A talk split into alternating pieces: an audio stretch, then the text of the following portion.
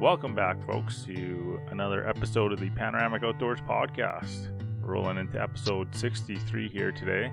And uh, today we got myself, Sheldon, and Tristan hanging out. Shelly is over in Brandon, as per usual these days. Um, but we got him on the video rolling here. Look pretty good, buddy. You're looking rested up. How you feeling? I'm super rested, man. yeah? I it's it was a good weekend of hunting, and it's actually been the last couple weekends been great hunting, and get get to do a, quite a bit of relaxing. Um, to be honest, because of uh, archery season and stuff, you're kind of just sitting in the stand waiting on deer to come through. But um, yeah, I am totally relaxed. I've been having having some pretty good hunts. You came out for for a hunt there for the weekend, and been hunting a lot with my dad, and um, yeah, got the muzzleloader sighted in yesterday, and which would have been Sunday. So ready to go. Nice. Man, I, I am super jealous of the hunting territory that you guys have out there and like just the pieces of property that you guys are have access to. They're just the ones that I see and are just like when I'm thinking about prime whitetail habitat and you get those nice rolling hills in there, man, that is like not only great habitat, but it's just picturesque and just everything a guy kind of wants in a whitetail woods. You know what I mean? Yeah, absolutely. And I'd love to take most to all credit for it, but I can't.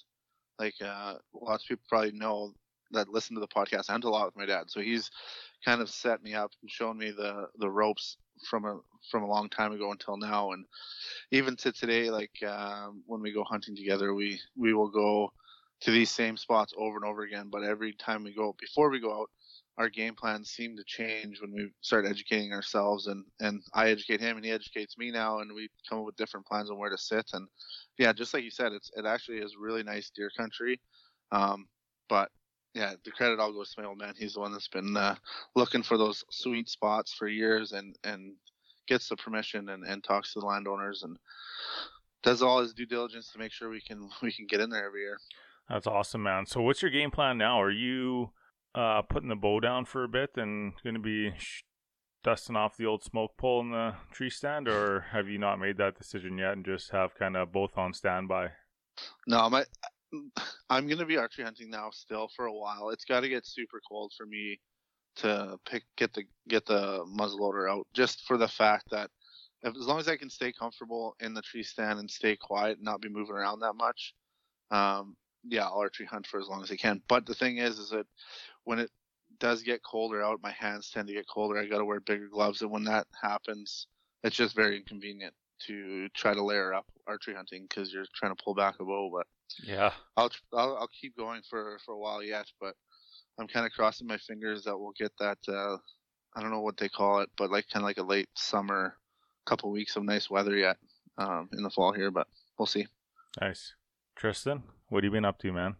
Oh, aside from that uh, upland pursuit kind of that went on with Crawford there, then went on just like a, a slugfest of a of a waterfowl hunt with the guy and Tyler later that night. Uh, landed up getting limits there, so that that was lucky. Happy we turned turned out that way. Uh, did a little archery hunting slash like uh, little deer hunting in near Lundar there, Kevin Erickson's back backyard. Uh oh. Yeah, didn't see him though. didn't see him. Uh, not too much action there, but super nice country up that way. So was kind of uh, feeling fortunate to check out a new area, and yeah, we'll see what the weekend brings. Nice, nice. Any plans to hit the hit the woods this weekend?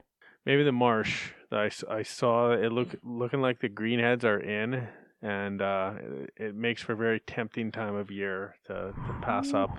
She's getting pretty chilly tonight, man. Uh, It's you know, there's not going to be many days left out there for the birds to be hanging around. I don't think, unless I'm if they stick to the big water, you'll, they'll be all right. But it'll it'll be interesting to see what happens this next week here with the cooler temperatures. Might have to switch tactics. Yeah, for sure.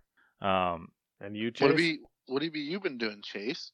Uh, a little bit of everything, really. Uh, I came out to hunt with you there for the weekend, which was awesome. I really enjoyed that, man. Um, still thinking about that trip, and uh, thinking about when I can get back out there next. And also scheming some some other areas, but I feel like I'm a little bit late to the game to kind of break into a new public ground spot. Um, that's close enough to my house that I can just go for like a half day sit. But um, also done a little bit of deer hunting, a little bit of bird hunting. I went with our buddy Tyler there, and uh, man, I'm sure I'm kind of appreciative of like the friends that we have that that uh, get out and and do all this stuff too because the the opportunities that presents to us is just it's pretty sweet. Like Tyler's out there. Oh man, he's got to be three, four times a week sometimes. He's like his own personal guiding service. Yeah, yeah, and you just I just kind of text him I'm like, "Hey man, you going hunting this weekend?" Yep. Uh, can I hop in one day? Yep. Yeah. Away we went, and it was the same kind of slugfest, just mud flats and and pr- pretty much the worst mud you could walk through for the first about 50 yards, and uh, but after that it wasn't too bad, and and uh, we scratched out a couple limits, which was pretty sweet. Haven't done a whole lot of waterfowl hunting this year, um, but yeah, that's that's pretty much been about it. Want to get some scouting in this week, hopefully. I seen one of our target bucks the other night walking out of my tree stand, and uh, man, it was super windy, and I was gonna put the sneak on him, and I had just this perfect round bale to sneak behind, but he busted me before I hit that spot. So hopefully he's still sticking around. I have a pretty good idea where he's hiding out now, but uh, um, I'd like to get out and just glass that field a couple nights and see what's what. But uh, oh, you guys want to hear a funny story about the ducks? Sure. I know you're dying to hear it. So uh, anybody that's listening, I got these ducks down. Now they're laying eggs. These things, right? I'm pretty sure two of them are, anyways, because we got two older ones. And so the last couple days, for last three days, they normally lay their eggs in their duck house, but they're not like chickens that they have like a coop or like boxes they lay in. They just lay them wherever, kind of thing. So the last three days, I haven't been finding any eggs in the duck house. So now it got really cold, and I'm like, oh man, we're gonna have to start feeding these things some more. Something's going on here. So today I went and picked up a couple uh, bins of grain off um, one of my buddies that's a farmer, and uh, I get back, and my mom was watching the boys, and she's like, hey, come check this out. There's all these eggs sitting out here. I was like, eggs? What are you talking about? And I was like, those damn ducks are sneaking eggs around outside in the yard already. And uh, we just poke our head out the front door, and they're laying all the eggs right by the front door, right by the stoop. So there's four eggs hanging out there. So it's kind of a nice find. Ducks are still doing good, and I've just been feeding the hell out of them for the last two days. So I thought What that was pretty funny. What is going to be your timeline? Like, if when they lay an egg, when it gets cold here, like you're gonna have to find them probably within an hour or so. Like they'll probably freeze, would they not? Like they don't sit on them, do they? Um, I don't think they do. I haven't really seen one sitting on them. There, there's been some warm ones that I picked out from the duck house, but um, I'm gonna try and set up like a little staging area in there with hay that will help hopefully be a little bit warmer for them to to lay in if they want to lay in there. But um, yeah, we'll just. I mean, if they freeze, it's not a bad thing either. Like people freeze eggs all the time, Yeah. as long as they don't crack, right? And for all you for all you folks listening, that's gonna be Egg Talk 2020 to a wrap. And on this podcast episode coming up here shortly, we have Hack. Just to let everyone know. If you haven't heard that, uh, ref- heard us reference Hack, we've had him on previously to talk about archery hunting, and we're talking about his bow elk harvest of 2020. So stay tuned for that. But Chase, when you came out hunting with us um, in Neepawa, um, we did a little deer hunting and some waterfowl hunting. Although you didn't get a deer, and our waterfowl hunt was a little bit, it wasn't perfect. Let's say we still got some birds, but didn't get as many as we'd like. Um, was that a successful trip? I chalk it up as a su- successful trip, man. Um, I seen a bunch of deer and seen one nice buck. Didn't have the opportunity at the buck, but and we still shot some birds and like just the chance to come out and see some new country and see kind of how you guys operate and and uh, all that stuff was a win in my books, man. It's a productive weekend. Yeah, for sure. And the one thing that I'm going to mention too, uh, we run those iHunter app. If you guys haven't seen that or listened to that episode, check that one out. But just to give them a quick little plug, because I really like it. But when you have new people come into your places where you're hunting, that iHunter app works very well. Um, just showing even like location of tree stand or trails or whatever. So if you guys are looking to get something to maybe enhance your your hunting um, equipment, check out that iHunter app. That's a good point, Sheldon, because I I used it too with Brian out near Lundar there, and it it was a great tool to help. Brian had scouted a few pots, spots on the property, but I took the liberty to like run around the property like a like a coyote almost in some ways. But uh, you know, I I found a couple good trails. I was like, hey man, next year like this is there's some brush cover here that would make for and some really great trails that would make for like a secure like buck um, kind of transition area, right? They're going to want to stay in that cover, but clearly they're using these trails here. You might consider hanging a stand at these points, and I just forwarded him those points through iHunter. He downloaded the app that day and was able to have those waypoints on his iPhone immediately. And Yeah. it, and I and I got directions on how to get there through there too, right? That's sweet. So like it's kind of a doesn't have every everything imaginable, but it's got a lot of features that are helpful. That's cool, man. Yeah, I've been I've been cruising through that app and and been figuring it out more and more. And yeah, I like a lot of the features. Like even the ones where you can are like different spots. Like for us, we hunt in kind of two different spots that are probably 20 miles apart. So I can kind of check whether if it's any different from one spot to another just by clicking on my like waypoint, which I think is pretty neat. Yeah, it's pretty sweet. There's a lot of good information right on the app too. Like they have the the hunting guide link there. Um, they have like the turn in poachers line. It's like call tips kind of thing. So if there's some shady stuff going down, all you gotta do is click that button and rock and roll. But um, while we're on the uh, on the subject of uh, kind of sharing hunting spots and and uh, getting new people outdoors, if you guys haven't heard already, um, this week coming up on October 22nd. We're doing a, a series kind of partnered up with the Manitoba Wildlife Federation, uh, Intro to Big Game Hunting. And if you're somebody that do- hasn't done a whole lot of big game hunting, interested in it, or if you know somebody that is interested in it, our part two is coming out. That's on October 22nd again. And that's going to be covering like uh, some simple tips and tricks, what we do in the field. We're going to be doing some iHunter stuff and uh, so scouting in the field. And uh, part three will be coming out the week after that. So Yeah, Yeah. and the one thing I'm gonna add to that too, Chase, is like even if you're not from Manitoba or you know of anyone coming up here in the future after maybe say COVID fucks off, and you and you know people coming up here to hunt, send them that link. Like it's it's really good information, especially for um, like Manitoba hunting. Um, but yeah, if you're from here, even if you're not from here, there's a lot of good information you can get from that. Yeah, it's pretty universal information. You know, it's it's lots of the stuff is just very basic, very you know, get you out there and get you started kind of thing. And and even a lot of stuff that even if we were to go in deeper with it, it'd be pretty tough to be confident with what we're kind of communicating without actually getting out into the field with somebody too. So, um, yeah, I think that information is is good right across the board for bay game hunting. Good session, I think, to get your whistle wet if you wanted to like dip, start getting curious about what it would take to get into the field, what that looks like. Um, trying to make it accessible.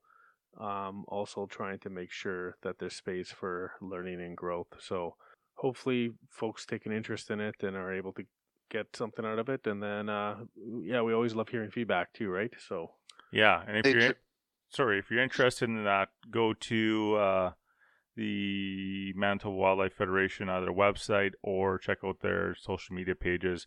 Links are in there. Click on the uh, links either in the bio or links to the post and uh, sign up for that. It's a virtual seminar, so it runs through Zoom. So if you're not like tuning into the live version, is there a way you can li- listen or look into it uh, after the fact?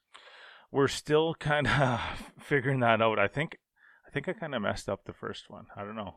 I, I'm not too sure what happened there, but um, I gotta figure out how to save the video properly, and uh, I think we're gonna try and get them up on YouTube if we can. But we'll see what we can do. No promises there. I've got a cool story for you. It's not about eggs or about ducks, but I was working the other day and I had to stop and grab some lunch. So I stopped at this convenience store uh, because it was convenient. Weird, right? So I went in there and I seen this package and it was black and purple for for beef jerky. And I looked and it, was called Cowboys Caviar, and this flavor was called candy, which I would describe as kind of sweet but with a little like say peppered pepperish taste to it. Anyways, I bought it. It's kind of like a, a soft chew turkey, uh, turkey, soft chew jerky, and I really loved it. So I actually went on Instagram and I looked them up and found their Instagram page and sent them a message just saying how much I I really liked the the product, and then did some research and found out they're from Saskatchewan. So we are actually teaming up with Cowboys Caviar for the month of November, and if you guys are interested at all in trying a new jerky that's actually locally sourced, so all their cows come from Saskatchewan, all their like beef comes from Saskatchewan. Um, it's made in Saskatchewan, and they're they're all over Saskatchewan, Alberta, and Manitoba right now, and they're expanding throughout Canada in the next uh, you know small allotment of time. They're expanding every day. They've got five flavors. They got original, teriyaki, hot and sweet, peppered, and then of course that candy one that I referred to earlier. Man, it's really good, really good jerky, and uh, we really appreciate them coming on board and uh, working with us for this month of November coming up. And the other thing that they they do, which I find really interesting, is they have um, a program for fundraising. So what happens is you can you can sign up with them and, and come onto their program to do like fundraising with beef jerky. And what what they do is they give you more or less a wholesale price. So then your kids at hockey team or your church or whatever foundation you're trying to raise money for can then sell at um, a little bit higher price and you and you get to keep the profits on that beef jerky. So if you're looking to do maybe some fundraising with them go to www.cowboyscaviar.com it's located in saskatchewan support local there we go. You know what is one of my favorite snacks for when I'm trekking out in a boat through the woods? Beef jerky, right? Or bananas. Nah. it's too it's I think I had this discussion already on the podcast. When it comes to like when you're getting into like muzzleloader rifle season, man, you can't be carrying fruit around the bush. It just like freezes instantly. You're just carrying around dead weight. That's true.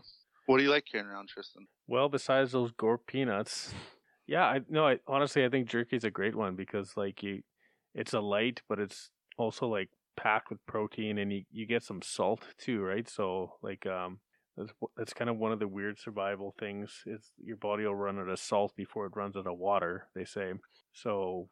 Um, make sure you carry water. Make sure you carry some jerky.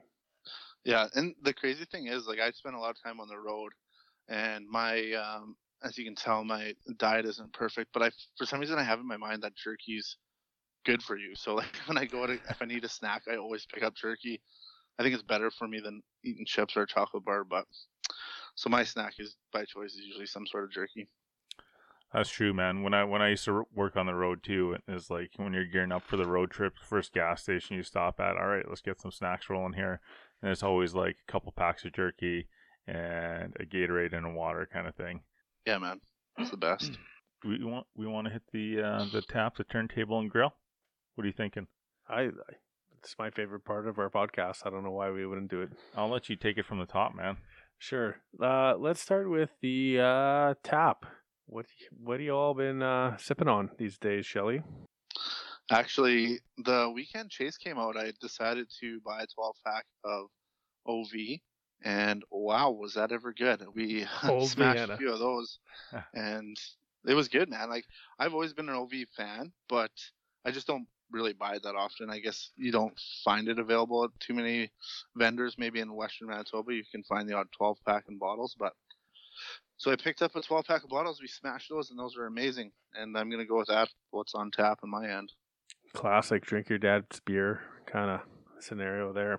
Oh man, I'm gonna carry this through and uh, and complement the drink your dad's beer uh, kind of theme we got going on right now because also when we were out hunting at your place there, your dad also had some frosty clubs in the fridge, club oh, beer, yeah. and uh, that was pretty much the first thing he pulled out of the fridge and gave to me. So, and uh, that's those taste pretty good actually. So I'm going with uh, club beer.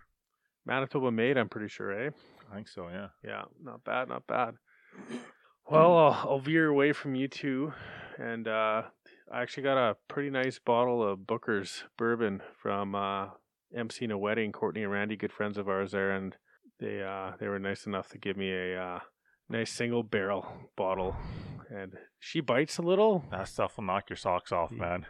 But if uh, after the first couple sips, like you settle right into it, and it's like uh, sitting by a warm fire. Let me tell you that much. I bet. Can't can't complain. Can't complain. I love it. How about on the turntable, Chase? What are you listening to? Oh man. So also my uh latest turntable journey started out in uh out when when I was hunting with you there, Sheldon, and it's just kind of been building from there. Like it's just been a reoccurring kind of topic throughout my life since then, and it's uh listened to a lot of Fleetwood Mac. And, oh yeah, and um, Stevie Nicks, oh man, it's been great. It just Lindsey Buckingham. takes some of those tunes just take me to like a great spot. You know what I mean? So I've been listening Oh, yeah. to the Um, Fleetwood Mac They quite a may bit. take a lot of people to great spots. Yeah. Shelly, how about you?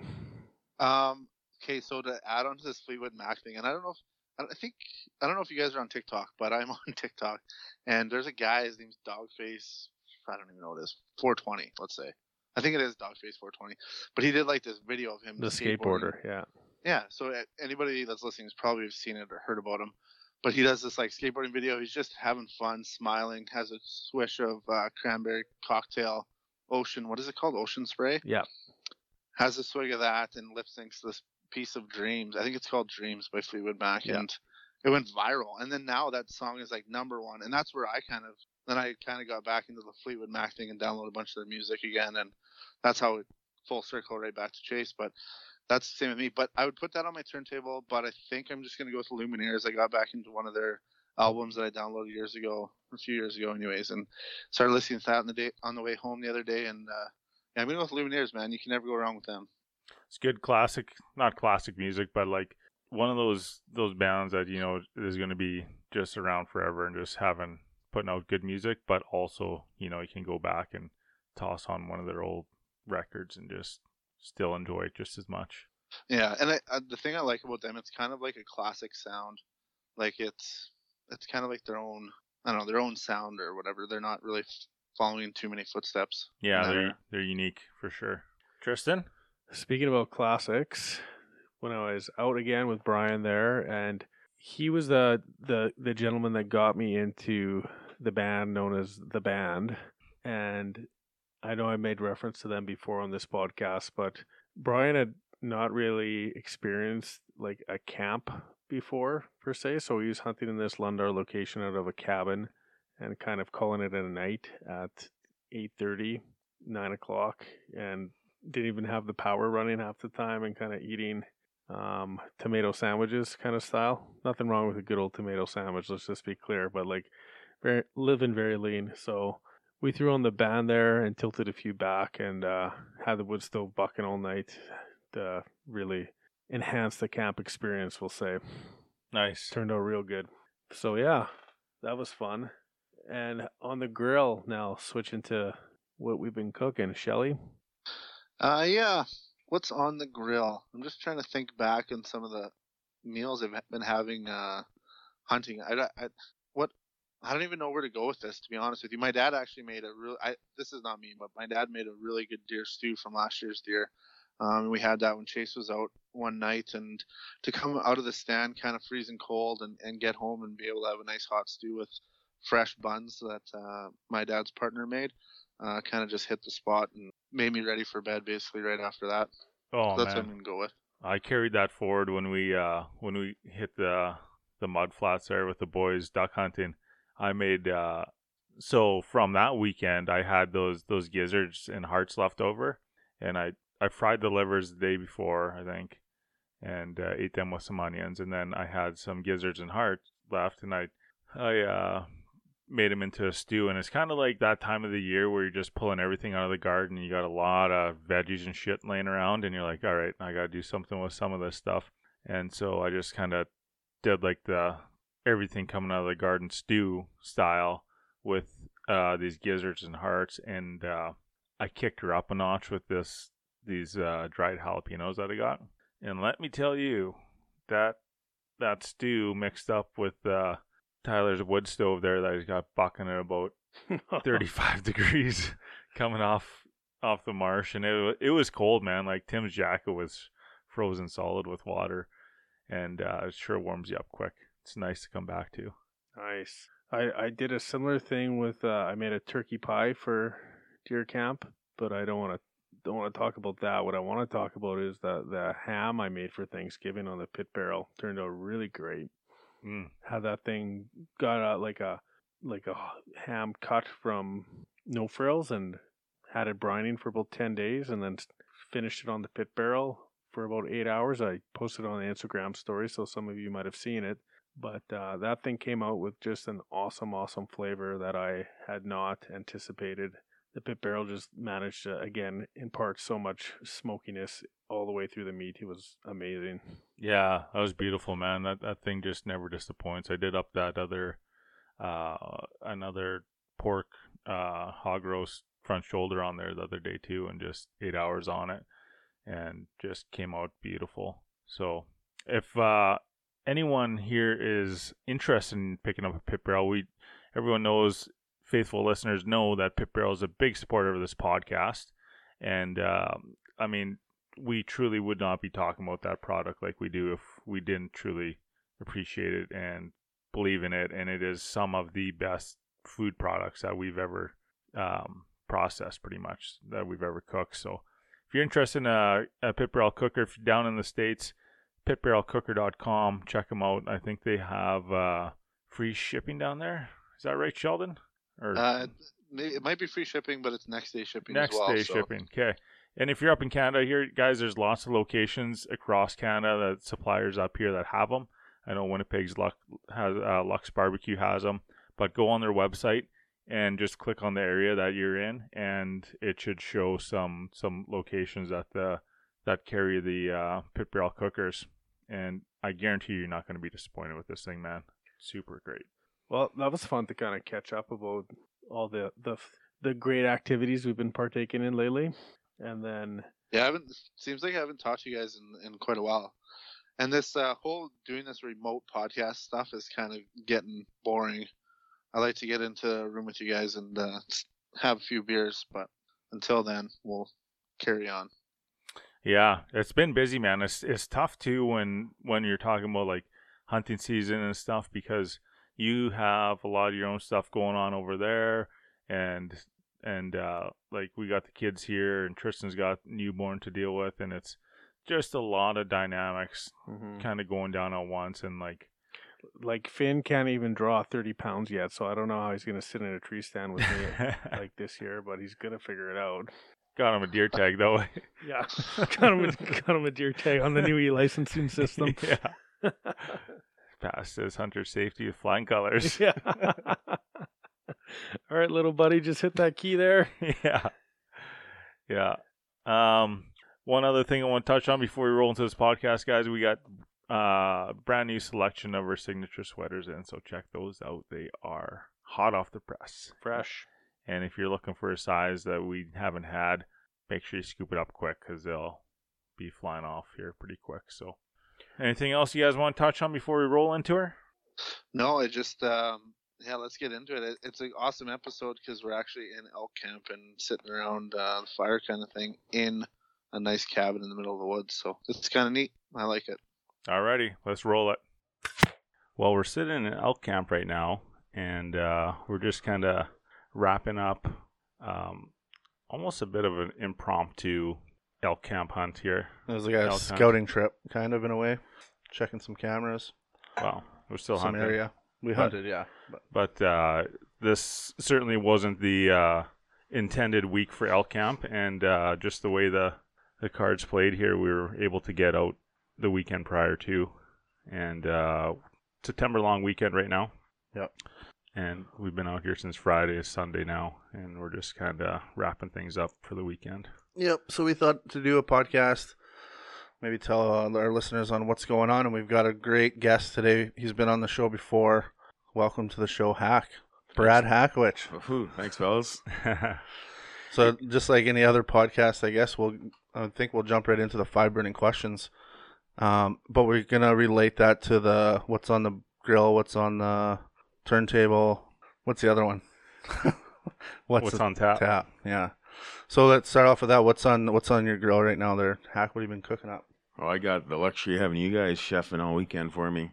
My first ever experience with uh, pit barrel turned out pretty awesome. I brought a little bit of elk meat and we threw that on. Chase's pork shoulder, both of which turned out unreal. Yeah, it was good. And uh, the only other, I don't know how you say this, experimental thing was was the other day I was sitting sitting hunting and April Willis put up that what's your favorite snack? Did you guys see that post? Yeah, yeah. So I was sitting in the alfalfa field and as a joke I said second cut alfalfa flowers. And then about 15 minutes later into boredom, what is what does a second cut alfalfa flower taste like? The answer isn't very good. but uh, the flowers act or the leaves, sorry, the leaves tasted like pea shells, which weren't too terrible.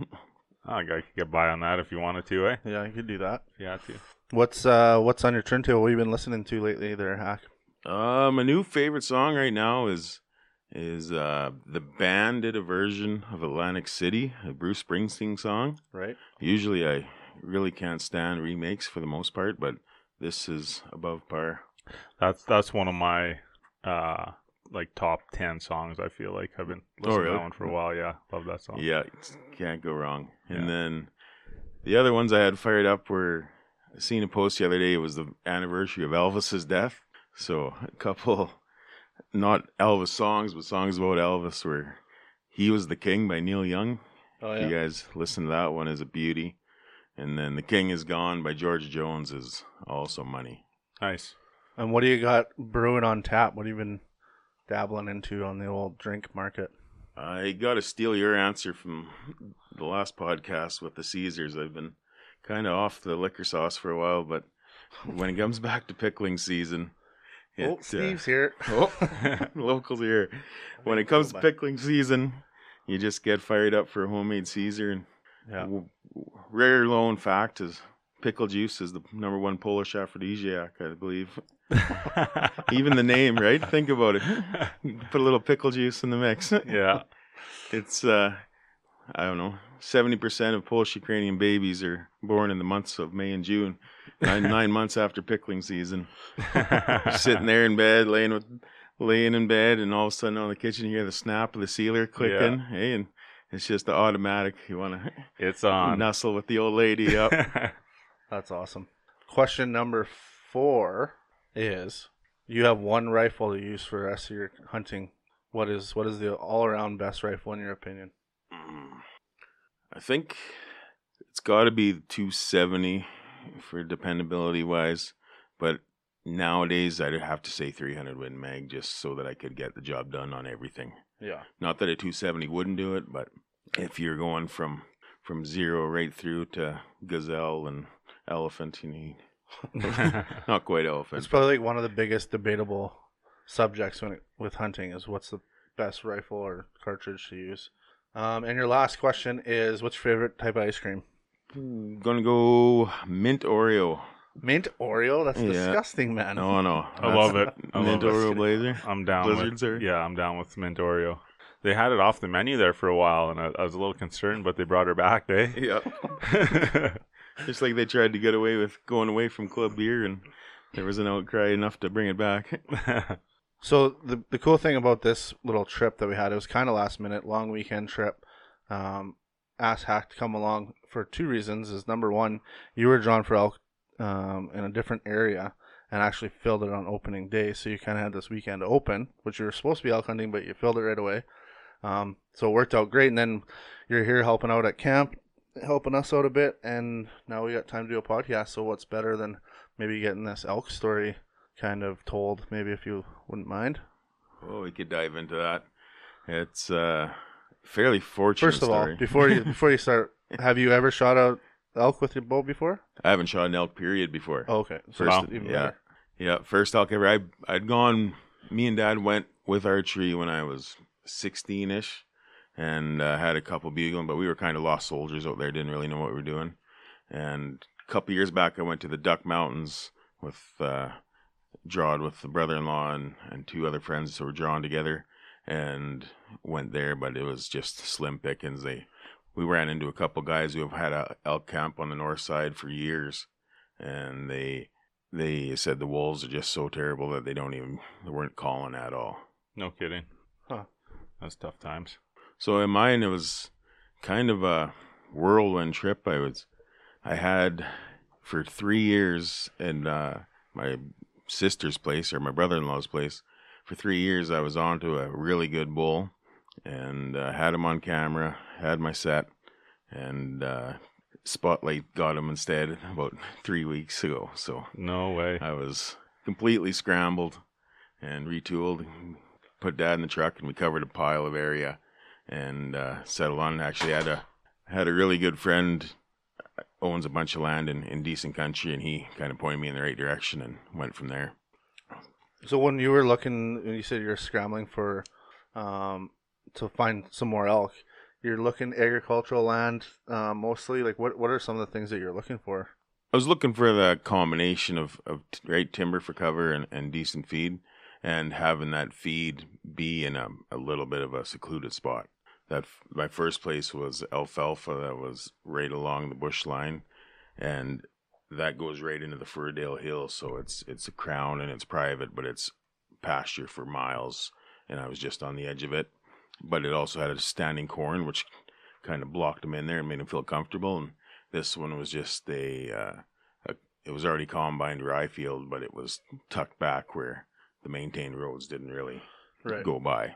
That's the thing about elk. Eh? If if they have a good food source in their cover and uh, low pressure, they feel comfortable there. They'll stick around there for a long time. Exactly it. And I, so I, I finally latched onto these guys two and a half days before before season started. So I finally caught them at dark, and then I was on them in the morning, evening, morning, evening, before opener.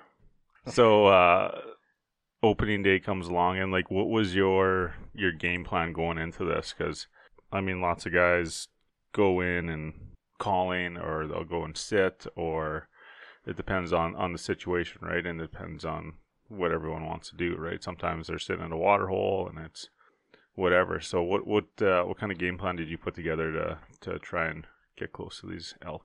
I I just had patterned them coming out of the timber, and they're feeding onto the regrowth of the rye, and they're heading their way to the corn for the evening.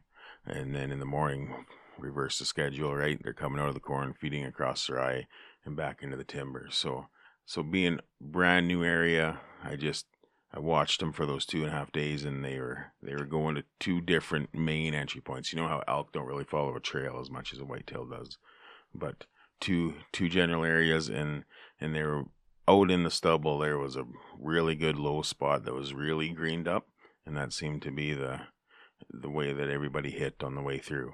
So that was my focus there. A little bit of app- appetizers for them before they hit the the main buffet. Yeah, exactly. exactly it. So so the last evening of scouting, the wind was was out of the west. So I I could drive in easily to the west side, but you had to hump it in on foot to the east side. So I because of the wind, I, I worked over to that fence line and everything was dandy. It's my fifth time having eyes on these guys, and everything's going according to plan. And uh, last half hour, if that, of daylight, another truck pulls up on the west side No. and just camping there. So I'm sitting in my tree line doing my thing, and and uh, then just all of a sudden the doubt comes, right? Like, are, is the shot coming now, or are they coming back later, or Yeah. is this guy hunting in the morning? Right? It all thought I would, had blown a second pretty pretty stellar setup. Yeah, that's crazy. So what what ended up rolling out there? Uh, that evening there was the first evening was about 15 whitetails and 10 of which had horns. It was it was absolutely insane. Wow. That's awesome. And one would one would be a guaranteed shooter, one would be close. The other ones were were not much, but still to see hmm ten bucks piled up when you have more more bucks than does and cows, it's kind of a rare night. Yeah, that don't happen often. That's for sure. So where is this spot again? Just kidding. Undisclosed location. so that was the first night. You seen all them? Yeah, first Yeah. night, and then and after that, That was your last night of scouting when you seen all the bucks. yeah, Yeah. yeah, and sorry, first night of scouting, I seen all the bucks. Oh, okay. but the whitetail were funneling every every evening in there. And I don't know how you guys have found around here, but the the deer were out at a decent hour like you expect, but elk were coming at very very last light. I don't know if that's standard practice or not, but I I was almost giving up hope every night, and then finally one would trickle out. So I'd I'd see two, three, maybe four in the evening. But when I was there before dark in the morning, it was 13, 14, 15 funneling back across. Nice. That's good to see. Yeah, that's a good sign. Yeah. So now it's uh so last night of scouting you scouted it, you've seen some elk, seen some deer, and then you wake up opening morning. What goes down then? I the wind was right out of the west again, so I knew the play was to go to the east side, and I'm going to the east side. I'm driving down there, halfway there. If my truck's not on that easy road, and these guys come back, I'm going to be buggered, right? So I talked myself out of the raid plan because I went to the went to the west side, and sure as shit, they funneled right past where I would have been sitting. right? No. Oh no way. played defense instead of offense, and got me, I guess. And then so morning hunt after that is kind of kind of a wrap.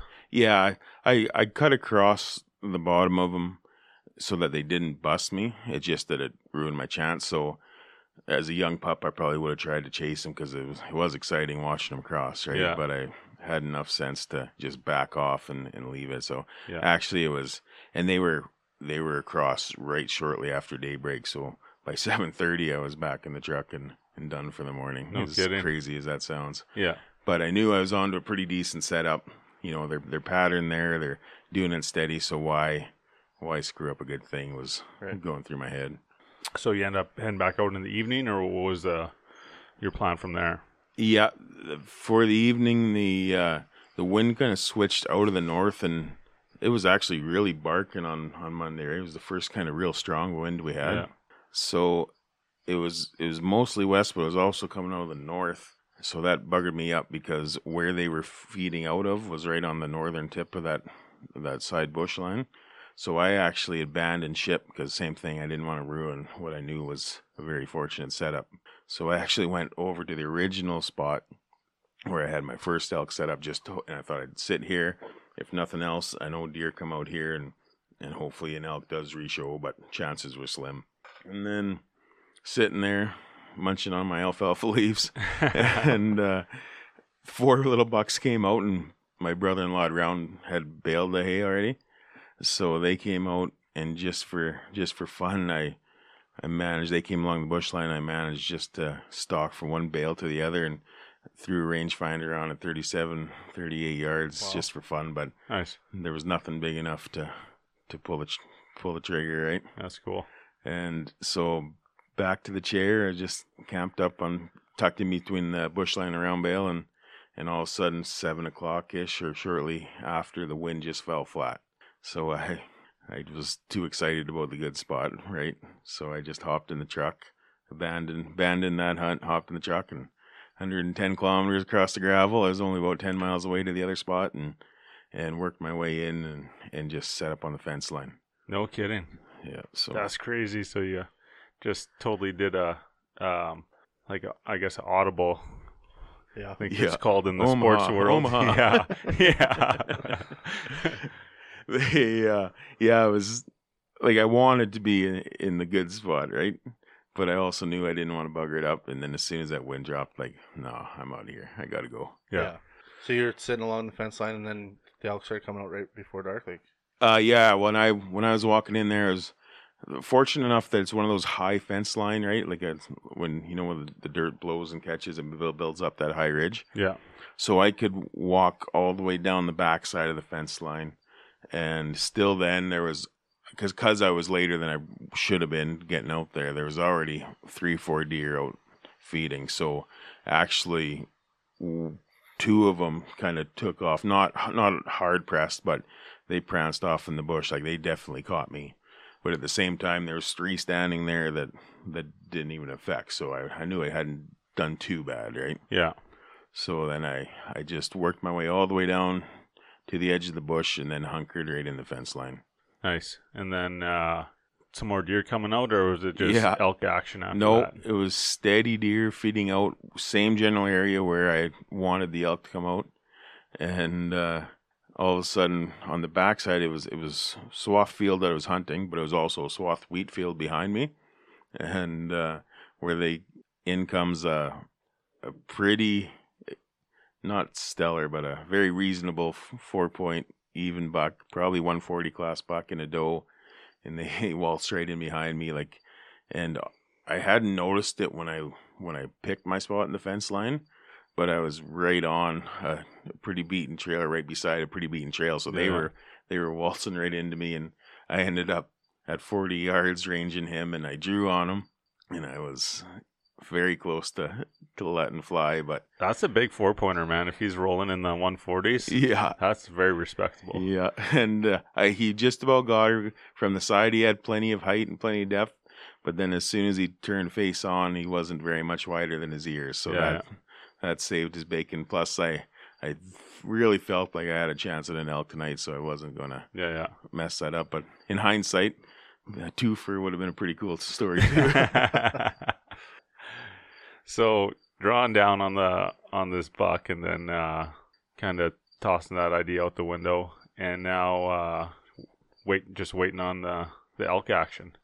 Yeah, he so so that once he once I let down, he finally busted me a little bit, and then he went back to 86 yards. I ranged him again when he stopped, and he's snorting and he's stomping and just not happy. But so I was I was worried because it was by then it was actually getting close to elk time, Right. And I was worried that I was gonna he was gonna screw me, but but he ended up taking off, and the Doe stood there, honest like whatever. 40 45 yards away she just stood there and watched him do his thing and and then she finally took off She was just like, Huh. "What the hell are you doing?" yeah exactly exactly it she just camped there and it was I, was, I told Sheldon I talked to Sheldon after the first night of scouting I think and I told him when those all those bucks coming I, it's like of course when you're not actually sitting there Yeah. trying to find a deer they're just funneling Yeah. right? Yeah, like they the universe knew that I was looking for elk because they're feeding me deer pretty steady That's crazy. so then, yeah, right down when I where I would be at the north end of the bush line. The first bull, one bull came out, and he was he was better than the one I shot size wise, right, and and antler wise, but not not a super size bull by that any means either. Yeah. And uh, so he comes out about halfway down the bush line, and he just works out works out straight to the west and even angles away from me. And I I kind of plunked myself in a reasonable range to where I thought they come out, but I wasn't going to sit right on top of them either, right? Yeah. Because if they, if you're not going to get them to come out of the bush, you don't have a chance of shooting them anyways. So he came out and he just worked right across and further away from me, and he was he was there was no sign of any other elk. He was the only one out there. So I kind of thought, what can a cow call hurt, right? I they I had heard no bugles and hadn't seen any real signs of red action, but I threw a cow call at him and it just didn't even phase him. it was kidding. yeah, he was I don't know maybe 120 130 yards away and he just couldn't give two shits about what I was laying down. Yeah. Yeah. So I guess I'm not as good as a sweet talker as I used to be. Back in the Palomino days, I was my calls worked pretty good most of the days, but not so much anymore. Either that, or I won't make it very good switching teams. Maybe. yeah. yeah. Going the other way. yeah. Yeah, so he's he. I just wrote him off basically because he was working further away and closer to the other bush line. So I knew that was end the game, and I was just going to wait and see what else played out. And surely enough, five minutes later, two younger bulls. I'm guessing three years old. I don't know. You guys have seen a picture of them. I'm I'm no Yeah. elk expert by any means, Yeah. but I would I would think a three year old. Yeah. Probably three, four year old bull. So him and his brother, if you want to call him that, or it may as well have been right. They were same age class, so they come out and they come out a lot further up the bush line to my favor. So they came about. It was about eighty yards where they came out, and and same thing. They started feeding out, but this time they instead of feeding out and away, they fed out and, and up right right into my setup as I'd kind of anticipated. Yeah. That's pretty sweet. Yeah, it's funny that they didn't follow the first one. It exactly blew my mind that that they didn't, and I think they were. It wasn't real rut craze, but they were they were jostling with each other a bit. So I think they were just a little more a little more concerned with each other than him, right? Yeah. Yeah. Yeah. And uh, so it was it was very cool actually. They they'd feed out and then they turn around, lock antlers, and push a little bit, No but way. just super light. Yeah, right? yeah, like yeah. nothing, no aggression at all. Yeah. just a couple couple kids playing. Sizing each other up almost. Yeah. Yeah. So yeah, they they kept funneling up, and I just kept waiting, and heart kept beating louder and louder, right, pumping out of the chest, and and they came up, and the last time they had their little Donnybrook there, there was I ranged them at 60 yards, the pair of them, and uh, I wasn't going to take a shot mid jostle because you never know, right? They're gonna Yeah. if they do turn it up or have a big push or whatever. I was a little scared of that, so I just waited till they're I. Sorry, I ranged them when they were jostling, and I drew because I knew it wasn't going to last long. They had done it two or three times already, right? It was 30 seconds, 40 seconds, and they split and, and fed some more. Yeah. So drew, they separated. I picked what I thought was the bigger of the two, and uh, because both were presenting broadside shots, but just facing each other, right? Yeah. And then, uh, so as soon as he pushed that leg forward, the old full metal jacket was gone his way. That's sweet, man. You had two respectable, like nice bowls, both present, presenting shots for you at, at 60 yards, ready pretty, to roll. pretty insane. Incredibly fortunate and lucky, but, but yeah, I, I, and this was the one that was quartering away, right, instead of quartering to, to a degree, right. It was mo- mostly broadside, but it was the bigger one. Happened to be the better shot, and there was really no question which one to, to Yeah. take. Yeah. So judging by the pictures, you you uh, drilled them right in the boiler room. Like Yeah. no no question of of uh, placement on that arrow. Yeah, it, it was. But you know how when you think about going hunting and you you've seen this shot play out in your head, right? And it just it happened as it should, which rarely ever happens in Yeah. my life that a plan comes together that good. But but uh, managed, got fortunate enough to make a really good shot and had put some orange Nockturnals on and. So you just see it. You know when you pure a golf shot that it just, you know, you got it. You Yeah. f- it feels great, right? So I, as soon as I released, everything about the shot felt good, and then the old Lumenok goes right at the ten ring and disappears. And like, Yeah. oh baby, yeah. we're good. Yeah, it's like you almost know that shot's in there before before it even hits, right? Yeah, like, exactly. that's that's a good one. And Sheldon, had, Sheldon had come out, and we were shooting bows at my place, and we were pissing around at seventy and eighty yards just for fun. So, as much as fifty-five yards was far, it didn't feel like it should have, right? Just because we were stretching out. Yeah. all of a sudden 55 yards is a far shot and then when you're shooting multiple arrows at 70 80 you go back to 55 and it feels like a 35 40 Yeah. There- there's a. I had a question there too about, like you're an avid whitetail hunter, right? So and you've done a lot of archery hunting, but when that those elk were standing there, did you feel like they were actually closer than they were just because of the size of them, or was like anything like different that way? mm, i actually felt they were closer than they were and i don't know if it was just because it was such a calm evening or just because they kind of set on the course that i anticipated but i i know what you're saying about about being further away than you think but but yeah or closer than they think but for sorry further away than they think but but I actually thought they were close. I was expecting 50 yards to ding up when I when I ranged them at 60. Oh yeah. I don't, can't, I'm not really explain why, but that's just how it felt. Yeah, I've known I've noted like a few times when I was moose hunting, and you know you, these big animals come out of the, especially in the agricultural land, these big animals come out of the bush, and you're just like, oh man, I think that's like sixty yards away, and then you range them, and it's like eighty, and you're like, oh shit, like you know what I mean? Like it's just like, for me, it's different because you're just used to seeing these small little deer come out of the bush, and then Right. this big freight train comes out of the bush, and you're like, holy shit. And uh, the the only thing that I was really worried about was my very limited elk hunting experience. I wasn't sure how they'd react to uh, ducking the string like a whitetail Yeah. too, getting out to 55 yards. So I phoned a buddy in Alberta, a cousin in Alberta who hunts elk quite a bit, and he said he wouldn't worry about it 50 and in, but out further than that he would.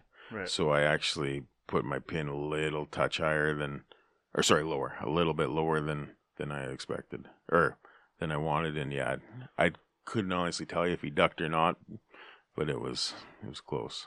Oh yeah. Nice. Yeah, I've seen a couple videos of uh, elk ducking the strings there, so certainly happens. And No question. I was watching a pile of elk videos leading up to it too, and and I've you know I've seen four or five videos where the elk spin uh, after contact. A lot of them they just seem to run straight away, and mine actually mine bucked pretty good on a, on a spin and went and went further than I would have thought too. Like I hit him both lungs, right? It- Yeah. it was good. Sh- it was the right placement, but I think uh, most of the videos I see in the big timber, they don't run that far because they they feel safe, right? I think Yeah. I think being out in the wide open, his he took off maybe a little more than Yeah. than Fair. usual. It kind of it surprised me that he made it over that hundred yards, right? And I I was thinking back and I was running it over, and uh, I was wondering if maybe just the other whitetail that were out there that that kind of jumped and spooked made him go a little further too. Yeah. Yeah. I get that kind of the the group getting off, right? Pack mentality. Yeah. Yeah. Get going. Let's go. Everyone's Yeah, going. so- and there was no no safety to be had, right? So Yeah. he was probably running his best to. Get to that safety. Yeah. You had a full pass through on that on your shot too, right? Yeah, Yeah. yeah. I just I don't know if I'm I'm just about shooting seventy pounds. I think I was about sixty eight pounds, and uh, I'm not entirely sure if it was the energy or I I know after skinning it out that I just got between ribs on both sides, right? Yeah. So tough to say if it would have would have had enough force to get through a rib either for foreside or backside, but I just managed to get in the in the gap. What's your draw length on that bow? I am at 31. Thirty-one. Yeah. Bo, Bo's capable of 32, and I'm out of 31. Yeah. So you got some good energy traveling out of that thing. What are you? What are you pulling? Thirty-two. Right. Yeah. So the successful hunt first day, first night. I'm kind of sitting here pretty jealous, but uh, I'm very happy for you. What are a couple of things that you think you? I mean, I I know that you put in your homework and you did a lot of scouting and you know looking on maps. So what are a couple of those things for the new archery hunters, saying maybe new uh, archery elk hunters that you learned along your little journey for? Right. Yeah. Back to the old Steve Rinella suck factor. He's not going to think I earned this one too much. the after reading and after talking to some people, the biggest thing to keep in mind, I think, and like I said, there's what people out there with a lot more experience in elk than I am, but the wind is the only thing that can't lie. Like if they hear a stick break, they they might believe it's a person, they might believe it's anything else in the bush, right? If they see an outline, they might think it's a person, they might think it's another animal, right? Mhm. So you could you could fool them a little bit. That's not that they're dumb, but they're going to second guess themselves on vision and on hearing. But scent and wind is a given, Yeah. right? So there's no doubt in my mind that had I done this hunt ten years ago, I would have totally screwed it up, chased them in the first morning, and burnt them. Right? Yeah. Blew, blew them out of the area. So I think the biggest thing I'd say to anybody is just play the wind, regardless of whether it's the easy way or where you want to be. It's it's most important. Yeah, that's for sure. There's uh seems to be like a couple ways to hunt elk and I'm obviously not the most experienced elk hunter either. We've we've been chasing elk for a while and so I do study it quite a bit, we'll say. And if you're you know, if you're doing a sit and wait setup or uh sometimes like the two person setup, the the second the shooter is going to be super quiet in the bush, right? So if you're trying to surprise them, right, you want to be nice and quiet and and sneak in there. But uh, all the stuff that I've read on like when you're calling, you want to try and be as realistic as possible. And elk make a shit ton of noise in the bush when they're when they're uh, calling and and uh, doing their their mating uh, rituals, I guess, or or uh, whatever you call it. And um, so making noise and stuff like that and and cracking branches is is almost like a welcome a welcomed uh, thing to do as long as you're not adding like foreign noise to that like clinking metal and a bunch of zippers going or something you know what i mean Or Sheldon's loud Gore-Tex jacket. Yeah got shit for it today or this weekend. I uh yeah, I, I 100% believe that to be true. I just knew not knew, but I had my best guess was seeing zero signs of rut that at that time calling wasn't going to Yeah. be the answer for me, right? And I was just fortunate enough that I found the spot that they kind of not slipped up, but that they got comfortable with. right? yeah So I it wasn't so much a real elk hunt to, as most, right? Was- I, I hunted it like a whitetail, and it and it just managed to work for me. yeah it's, it's just the way you hunted it snow And uh, when you get one thing I I read, which and I think was got to be on the money, when you're talking about the two person collar setup, have you heard them? Anybody? I don't even know who said it, but they they put an arc to it. So if you're standing, or sorry, if the collar's in point A and the elk is point C, you don't have the hunter on that line. So the hunter would be point B.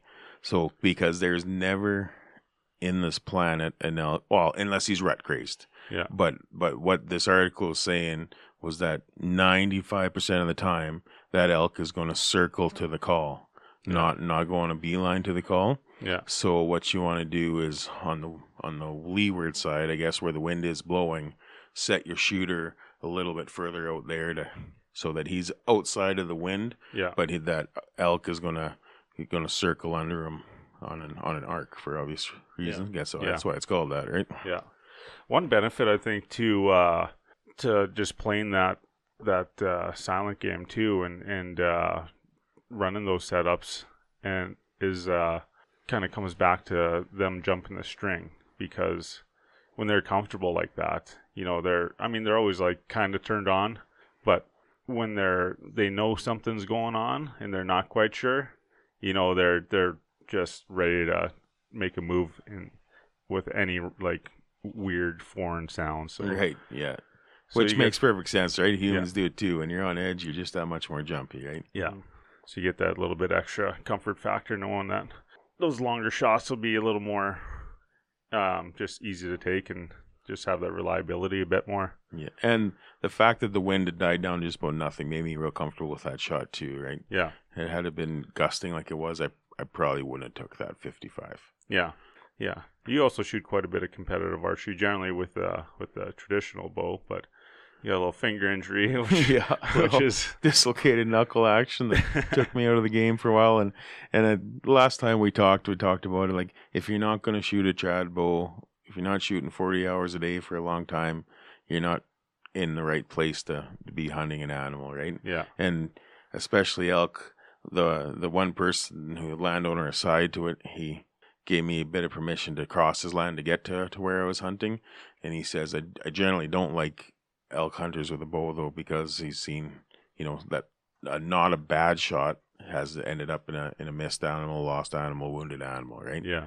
So I, I, I wasn't going to take my chances with a suspect shot. Or you need good, you need a Yeah. perfect shot on an elk to to bring it down. If Yeah. you can't get away with an okay shot, I don't think. Yeah, they certainly have uh, their reputation as being one of the toughest animals in the woods as far as like huntability goes, and and uh, the, their ability to to uh, just not be found after a bad shot or not go down or whatever, right? So it's kind of tough. Yeah, like you hear that. I think it's it would be just about universal that everybody agrees that elk's the hardest animal to bring down in Manitoba hunting. I think. Yeah, yeah. So or, now, or will to live, I guess. yeah. So now you got this elk all packed up. It's in your freezer. You butchered it all up already, or you got the quarters at the butcher. Yep. But you you uh, zipped out the uh, the back straps and the loins and stuff, and carved up the neck yourself. What uh, what kind of things are you looking forward to to uh, doing with that meat? Obviously, we we had a couple good feeds of it in camp here.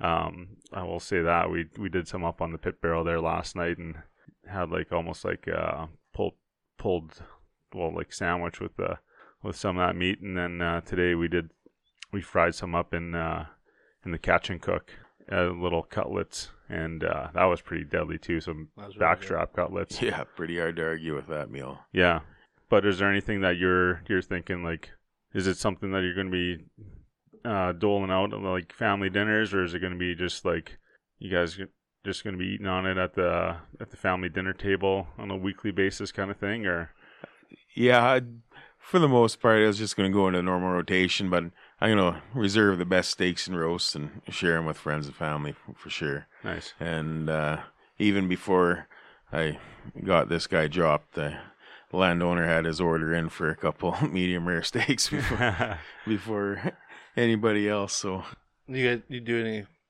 sausage with it, or are you gonna wait till you get maybe get a jumper and kind of mix it, or what? I don't think I'm going to sausages. We don't. We haven't had a beef this year, so we're a little hamburger shy. So I think it's going to be steaks and roasts and hamburger, everything, and go with the good old fashioned deer sausage for the sausage fix. Yeah. I, I I think the quality, especially being a younger bull, right? I think the quality. Well, we know now the quality of meat's there. Yeah. So I I kind of feel it'd be a bit of a sacrilege to turn it into sausage, even though it would be delicious too. Yeah. yeah, there's no doubt in my mind that that bull's gonna be just grade A meat. Mhm. Man, that that uh, the stuff we ate up here was just just beautiful, beautiful meat.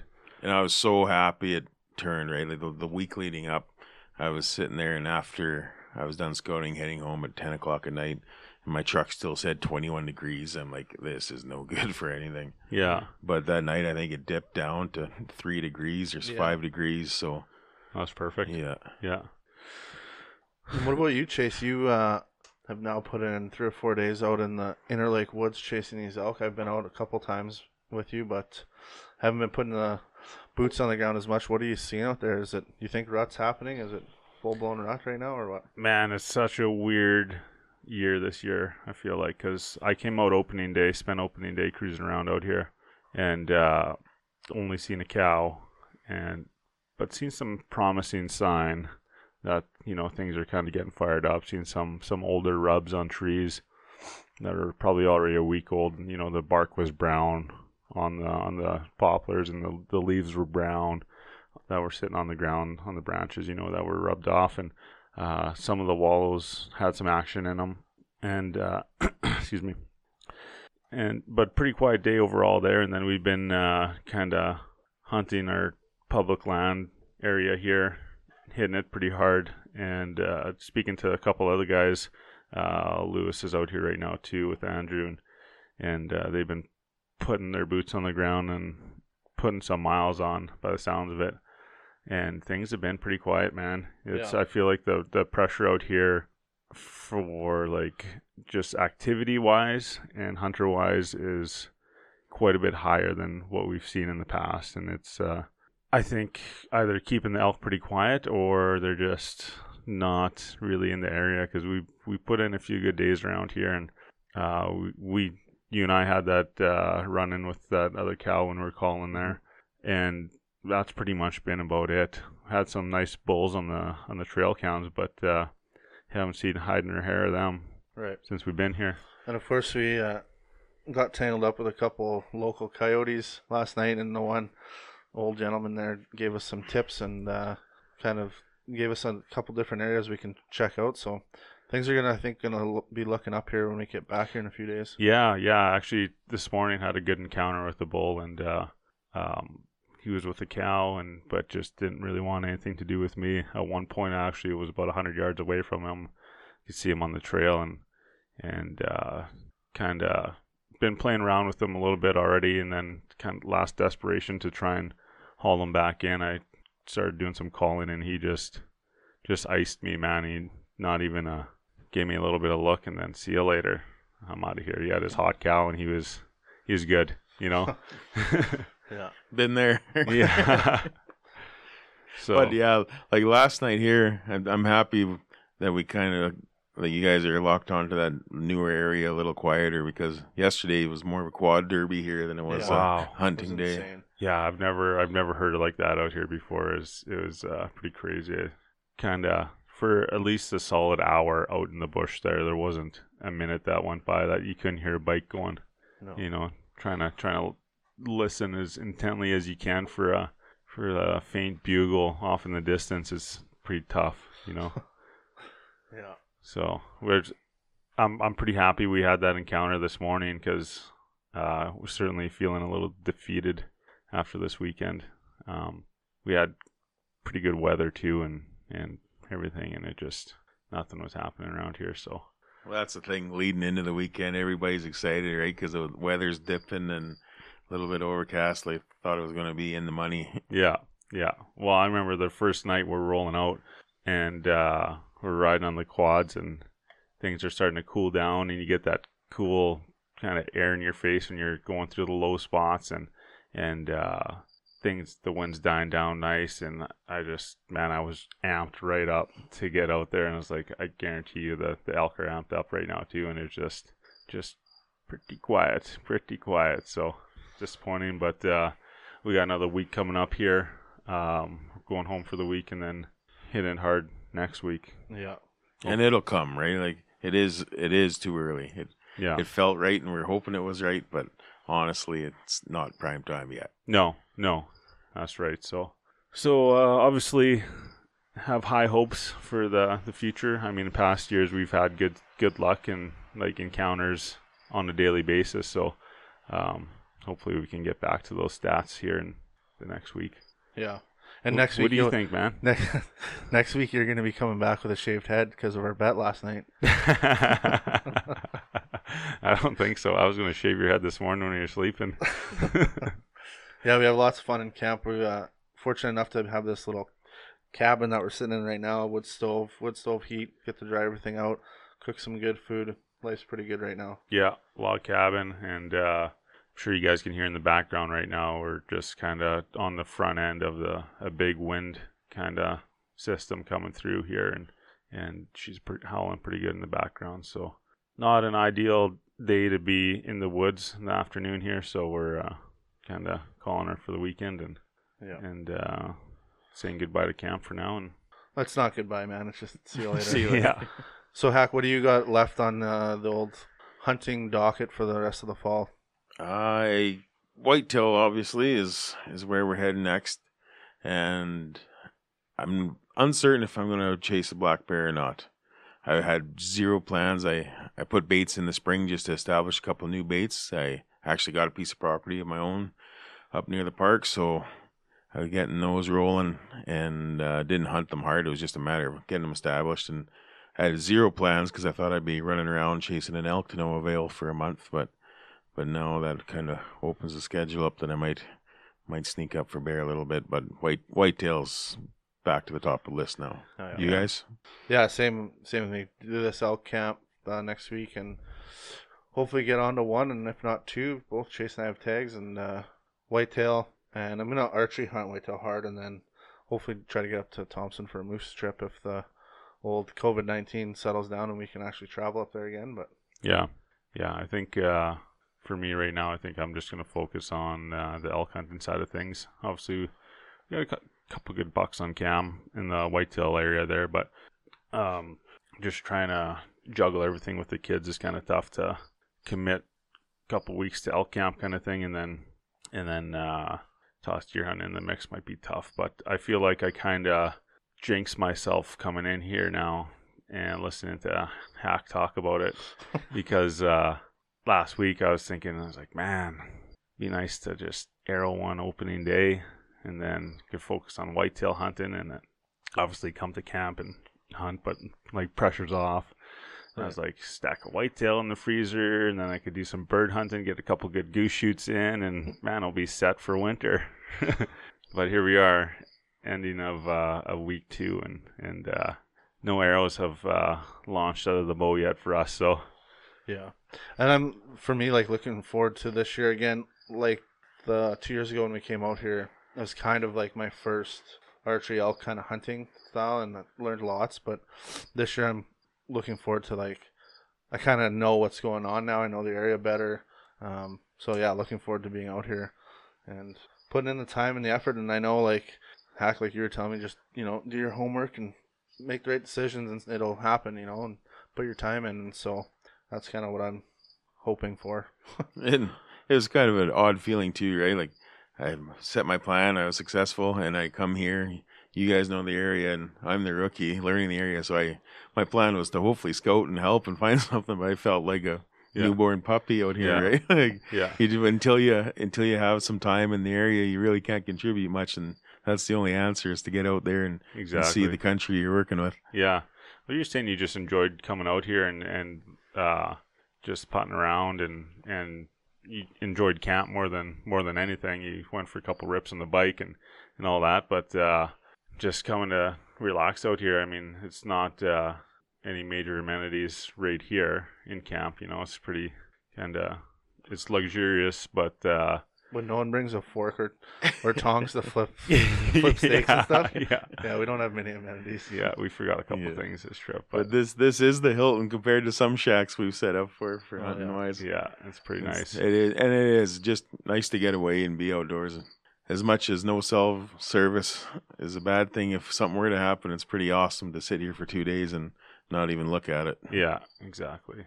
It's uh well, it's certainly good having you out here, man, and uh I always enjoy your company and and uh stories and we had a few good good nights there just uh top 10 movies turned to top 50 movies I think and top 10 songs turned to top 50 songs. So um We got introduced to 16 chickens and a tambourine. Oh, that's good listening. The boys have not quite come around to my way of thinking yet, but they're they're on the way. They'll appreciate it soon enough. You guys got time for one little archery story? Oh yeah. If I'm going to dip back into the yesteryears of history, you guys remember that the English longbow story I was getting at, right? How it kind of changed modern warfare, Yeah, yeah. and it was the Wales, the Welsh actually, but English took it and got their fame, right? You guys, it, this is uh is a pretty awesome story that I just kind of stumbled upon recently, and so we we step back. Remember that in the Battle of Crécy, like thirteen forty six or something, that that's when the English kind of broke out the longbow and just decimated the French, even though they're well undermanned and underpowered, right? That so we fast forward and remember, sorry, remember that uh, their bows are made out of yew, right? The wood is yew. So legend has it that shooting the bow, the terminology back then was plucking you. so you're- pluck you, right? Or they're pulling back that wood bow. So fast forward to 1415 in the Battle of Agincourt. They're still fighting. It's a hundred years war, so he'd tell you how long they're going for, right? So legend has it by then, the French obviously know the, how deadly the archers are. Mhm. So they're sitting there, and the report got back to the English that the French were every archer they captured were going to cut off their middle finger so that they couldn't pull their bow anymore, so they'd be ineffective, right? So that was the threat. Battle happens. English win the battle. The archers are sitting on the high ground, and legend has it, or I said that three times already, but so so so the story goes. Battle's done. French are sitting there bleeding or dying or running away, and there's a whole bunch of English archers on top of the hill, waving their middle finger in the air. pluck you! We still pluck you. That's where this where the say, saying comes from. No kidding. Yeah, and you push it push it a little bit further, and we know that the fletchings were made from pheasant feathers back then. Yeah. So the actual second layer to this story is that when you're sitting there giving the bird is because they sent those pheasant feathers, pheasant feathers, feathers down. sorry, tongue twister down the range. So over time, the double consonant was was a little too much. So we got shortened to "fuck you," and that's where "fuck you" came from, and the middle finger, and giving the bird, all in one, all That's in awesome. one foul swoop. I like that story. Yeah, I'll know, go with that. You know what the best part of the story is? It's complete bullshit and debunked no But No. And when I when I was reading that thing, it was like, oh my god, this can't be more perfect. And and then yeah, sure shit, it's been debunked and in the history books have wiped it off the map as being correct. So, Ah, but it had me going. we'll bring her back to life. Yeah. Yeah. We'll just edit that part out where he said it's debunked. yeah. Exactly. Everyone will be telling this story. Yeah. That's awesome. Well, boys, any final thoughts before we depart? Um, not really. I just, uh, yeah, just the camp life, love it, and I can't wait to come back. It's gonna be great, and Hack, you're more than welcome to come out, and you have some free time when we're out here. So hopefully you come out and enjoy camp with us. Awesome, appreciate it. My final thoughts is thanks guys for having me out here. That was unreal. Two days in camp feels more relaxing than two weeks in Mexico for me. Yeah, I like- I'd agree. and like Chase said, I wasn't uh, wasn't pushing too hard on the hunting ground. I took advantage of the camp life, and it's been been a real great weekend. Yeah, it's one of the benefits of tagging out early, I guess. It's uh yeah, man, it was a good couple days out here and uh every time I come out to this place I just fall in love with it a little bit more. So it's uh can't wait to get back out here in another week. Awesome. Okay. See you later, guys. Thanks, fellas. Thanks again for listening, folks, to another episode of the Panoramic Outdoors podcast. We hope you enjoyed that one. Hack's always one of our favorite uh, dudes to link up with, and, and it was uh, kind of neat, kind of special to have him in camp with us. So um, double down on the on the enjoyment with him. Um, Hack seems like a really cool dude to have in camp too. From what you guys are sharing, just between the the food, the stories, and the personality.